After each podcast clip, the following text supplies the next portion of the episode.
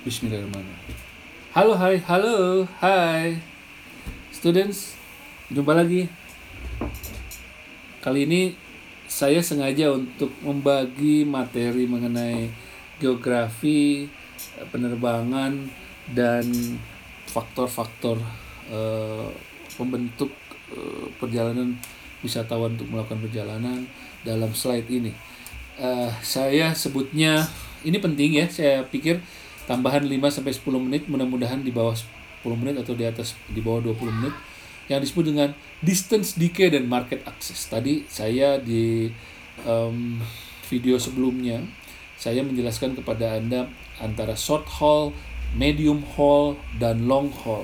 Tetapi saya perlu juga menjelaskan kepada Anda uh, teori mengenai distance decay and market access. Oke, okay. uh, mudah-mudahan uh, bermanfaat dan kita coba. Baik, uh, market access dan distance decay. Turis movement, pergerakan wisatawan itu dipengaruhi atas empat hal. Oke, okay, sebelumnya saya jelaskan cuma dua, tapi kali ini lebih lengkap saya sampaikan empat. Yang pertama dengan adalah time availability, availability, um, waktu, waktu yang uh, ada ya, yang bermanfaat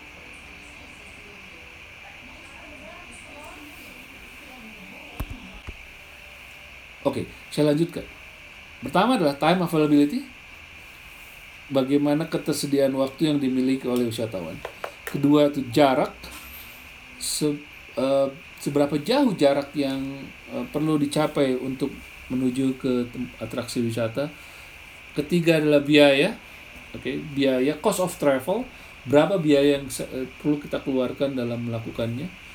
Terakhir adalah effect of competing destination atau attraction um, ada nggak pengaruh kompetisi dari antar destinasi atau uh, atraksi? Ada nggak sesuatu yang diberikan lebih atau sesuatu yang di competitive advantage dari sebuah atraksi atau destinasi?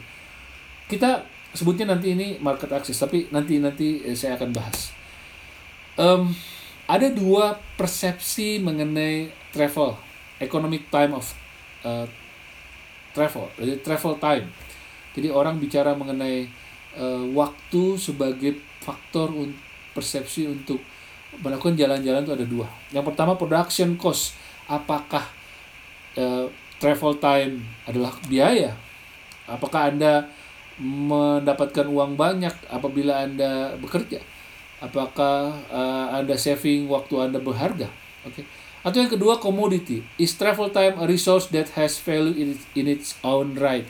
Apakah travel time adalah sebuah sumber daya yang sangat bernilai uh, secara kuat ya. Jadi dilihat dari faktor ekonomi ke sana ya. Uh, sedangkan uh, tadi saya cerita mengenai distance decay, apa sih yang disebut dengan distance decay? Demand declines with distance. Jadi permintaan atau permintaan akan menurun uh, dengan bertambahnya jarak. Jadi permintaan sekali lagi akan menurun dengan bertambahnya jarak. Saya akan jelaskan banyak nanti di slide ini, hanya ini sedikit pengertian. Yang kedua, market access, demand declines with the number or of intervening destination offering similar product. Jadi permintaan akan turun dengan banyaknya um, produk-produk yang ditawarkan mungkin similar, mungkin berbeda tapi memiliki nilai yang berbeda sehingga orang memilihnya. Memilih itu. Um, saya pikir ini harus dijelaskan duluan.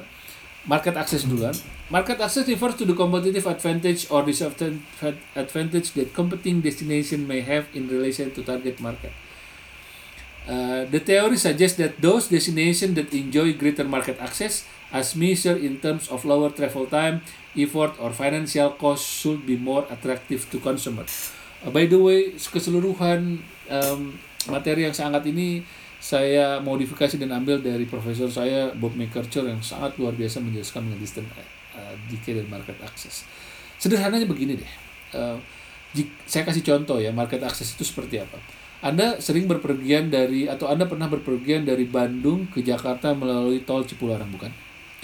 Uh, pada saat Anda berpergian di suatu saat Anda sering berhenti di kilometer 100 misalkan untuk makan, untuk minum atau istirahat atau membeli uh, bensin.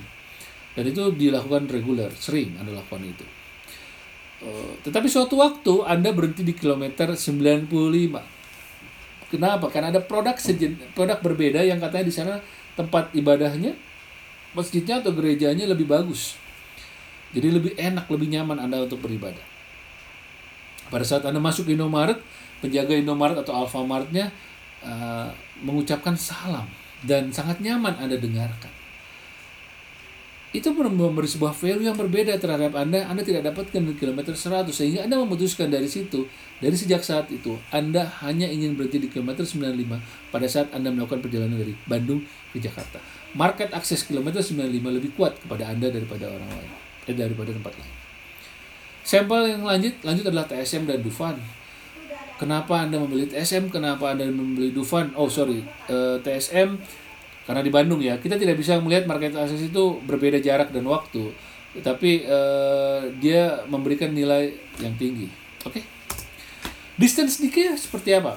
Nah demand for tourism varies inversely with the distance travel or with an increase in time or money cost. Ini dari Bull 1991 jadi udah lama ya orang-orang geografer menentukan distance decay ini sedikitnya saya secepatnya gini deh. Saya uh, saya cepat aja deh. Nah ini kayaknya lebih bagus. Ini kayaknya lebih bagus nih lebih cepat nih. Um, oke. Okay. orang berpergian internasional tourism movement contohnya nih berpergian 48,88 persen uh, hanya di negara tetangganya saja lalu 10,27 persen 1000 km share dengan negara uh, yang di atas 1000 km ya. Dan terus turun. Jadi semakin jauh dia akan semakin turun kedatangan orang ke tempat tersebut. Oke. Okay? asumsinya begini people must travel a minimum distance for that sense of escape when they travel. Jadi orang-orang harus melakukan perjalanan minimum dulu untuk merasakan liburan yang sesungguhnya menurut mereka orang-orang akan merasakan secara rasional bahwa yang pertama kalau kesempatan yang sama bisa didapatkan di rumah kenapa mesti jauh? Atau kenapa mesti jauh-jauh kalau kita bisa dapetin hal yang sama dekat rumah kita? Atau di, dari Bandung ke Cimahi lah misalkan. Terus supply increases geometrically with distance. Jadi supply lebih tinggi uh, jika uh, jaraknya lebih dekat. Oke? okay?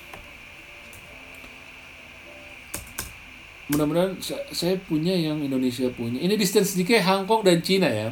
Oke. Okay. Hong Kong banyak berpergian ke otomatis yang dekat sudah pasti ya. Dia Hong Kong berangkatnya ke China, ke ke, ke Macau, ke Shanghai ya. China juga sama.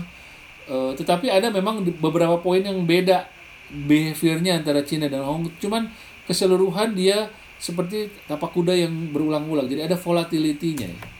Ini nih Algeria seperti ini modelnya ada nggak Indonesia Indonesia yang orange uh, dia bentuknya seperti itu dan Indonesia agak sedikit berbeda pada saat dia berapa ribu kilo karena ini pernah dibahas adalah tipe perjalanan umroh. Oke, yang hijau tua ini apa? Ini Azerbaijan atau uh, Germany? Nah, Jerman ini sedikit berbeda karena dia punya market access yang berbeda dengan tempat lain. Jadi ada beberapa negara yang memiliki lebih kencang perjalanan jauhnya daripada negara yang lain karena dia memiliki motivasi yang berbeda atau yang disebut dengan market market access yang berbeda tadi. Oke. Ah, ini dia. Kalau kita bicara secara uh, benua, island nation seperti apa, Middle East, Europe, rata-rata itu menurun setelah jaraknya ber berbeda yang agak sedikit berbeda ya ini yang paling biru Island Nation. Dia eh, negara-negara kepulauan dia di atas 2000 sampai 2999 km karena dia tidak punya land neighbor neighbor di sekelilingnya. Jadi harus naik pesawat. Naik pesawat dan dia lebih banyak ke yang 2999 km berbeda dengan negara-negara darat yang pasti paling banyak ke negara-negara tetangga. Oke okay. Jadi intinya sekali lagi nih, distance decay itu akan lebih banyak orang berkunjung ke sebuah tempat uh, yang dekat dengan tempatnya. Itu hukum teori yang sudah tidak bisa didebat lagi kecuali ada faktor-faktor lain yang ditambah oleh market access. Kayak tadi, Indonesia paling banyak dari mana kedatangan wisatawan mancanegara? Dari mana? Dari Malaysia, dari Singapura. E, karena dekat, cuma satu jam nyampe, dua jam nyampe. Indonesia paling banyak ke mana? Antara Singapura ke Kuala Lumpur. Ya karena dekat. Sabtu Minggu pun mereka selesai dapat. E, Jakarta paling banyak ke mana? Bandung. Bogor udah semakin lebih banyak lagi daripada Bandung karena dia cuma bisa se, se tiga jam 4 jam juga selesai kalau kalau ada statistik yang bisa menghitung saya rasa itu akan lebih banyak daripada ke Bandung total ya in total ya karena dia lebih dekat oke okay? Tetapi bisa saja orang lebih banyak ke Bandung di satu momen karena Bandung lebih banyak factory outlet daripada Bogor. Bisa saja kita lebih banyak ke Mekah Arab Saudi daripada ke Brunei Darussalam karena di sana kita lebih lebih banyak yang ada motivasi lain yang kita ingin dapat. Ada value lain yang ditawarkan oleh Mekah atau di Saudi Arabia dibanding Brunei Darussalam misalkan atau Sri Lanka. Oke apa impactnya untuk tourism jadi um, ya tadi saya jelaskan sih sebenarnya anda kalau bisa uh, bisa baca dari Pak Amil lebih bagus lagi. Jadi uh, bisa memberikan um, bisa memberikan impact bagus. Jadi kalau anda mau marketing nggak mau usah jauh-jauh yang dekat-dekat. Kecuali anda punya kedekatan anomali antara Australia dan Jepang. Orang Australia dan Jepang suka nih. Kayak tadi orang Indonesia sama Arab Saudi. Anomali berbeda dengan yang lain. Walaupun agak jauh kita ke sana karena ada motivasi yang kita ingin kunjungi um, apalagi orang Hong Kong dan uh, Korea ya. Uh, mungkin lebih banyak daripada Hong Kong ke Makau karena mungkin orang Hong Kong tidak terlalu suka jalan-jalan ke Makau dia lebih suka jalan-jalan ke Korea. Sesuatu yang seperti itu. Orang Indonesia sekarang suka jalan-jalan ke Korea.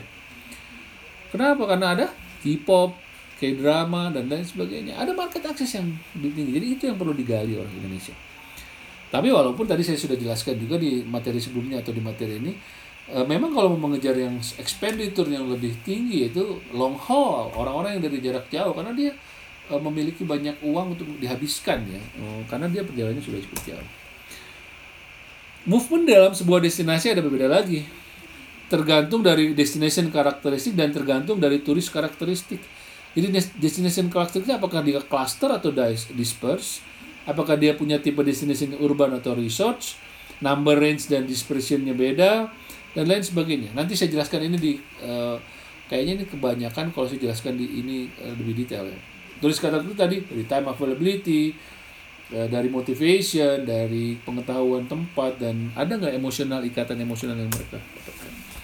Saya pikir itu untuk distance decay. Jadi sekali lagi saya ingin memperkenalkan satu teori yang dikatakan absolut walaupun ada beberapa mat, ada beberapa paper atau artikel yang juga uh, berdebat atau berargumen mengenai belum tentu atau tidak tidak sepenuhnya dan itu udah di uh, udah di, saya jelaskan juga uh, karena tidak sepenuhnya karena ada market access karena ada competitive advantages karena ada offering yang berbeda yang ditawarkan tidak ditawarkan oleh tetangga. Contoh salah satu yang dekat Timur Timur dekat. Tetapi kalau kita bicara dari Jawa dari Bali apakah ke Timur Timur tidak karena susah market aksesnya. Apa yang mau dilihat di sana? Tapi orang Nusa Tenggara Timur ya banyak juga yang ke Timur Timur saya nggak tahu seperti bagaimana. Mungkin orang Timur Timur akan bisa melihat kalau kita lihat statistik yang datang wisatawan mancanegara ke Timur Timur bisa jadi memang orang Indonesia yang paling banyak. Walaupun orang Jawa, orang Bali, Pulau Bali, orang Pulau Jawa tidak ke sana karena tidak punya memiliki market, market sendiri. Sekali lagi distansika absolut. Distansika sesuatu yang memang kita bisa hitung pergerakannya dan uh, masuk dalam teori. Tetapi ada faktor lain yang menambahkan. Salah satunya market access. Oke. Okay? Uh, dan itu penting untuk manajemen pemasaran pariwisata uh, untuk memahami betul bagaimana distance bekerja, waktu bekerja dan market access yang dibuat. Terima kasih, mudah-mudahan bermanfaat. Sampai ketemu lagi di video-video selanjutnya. Sampai jumpa. Bye.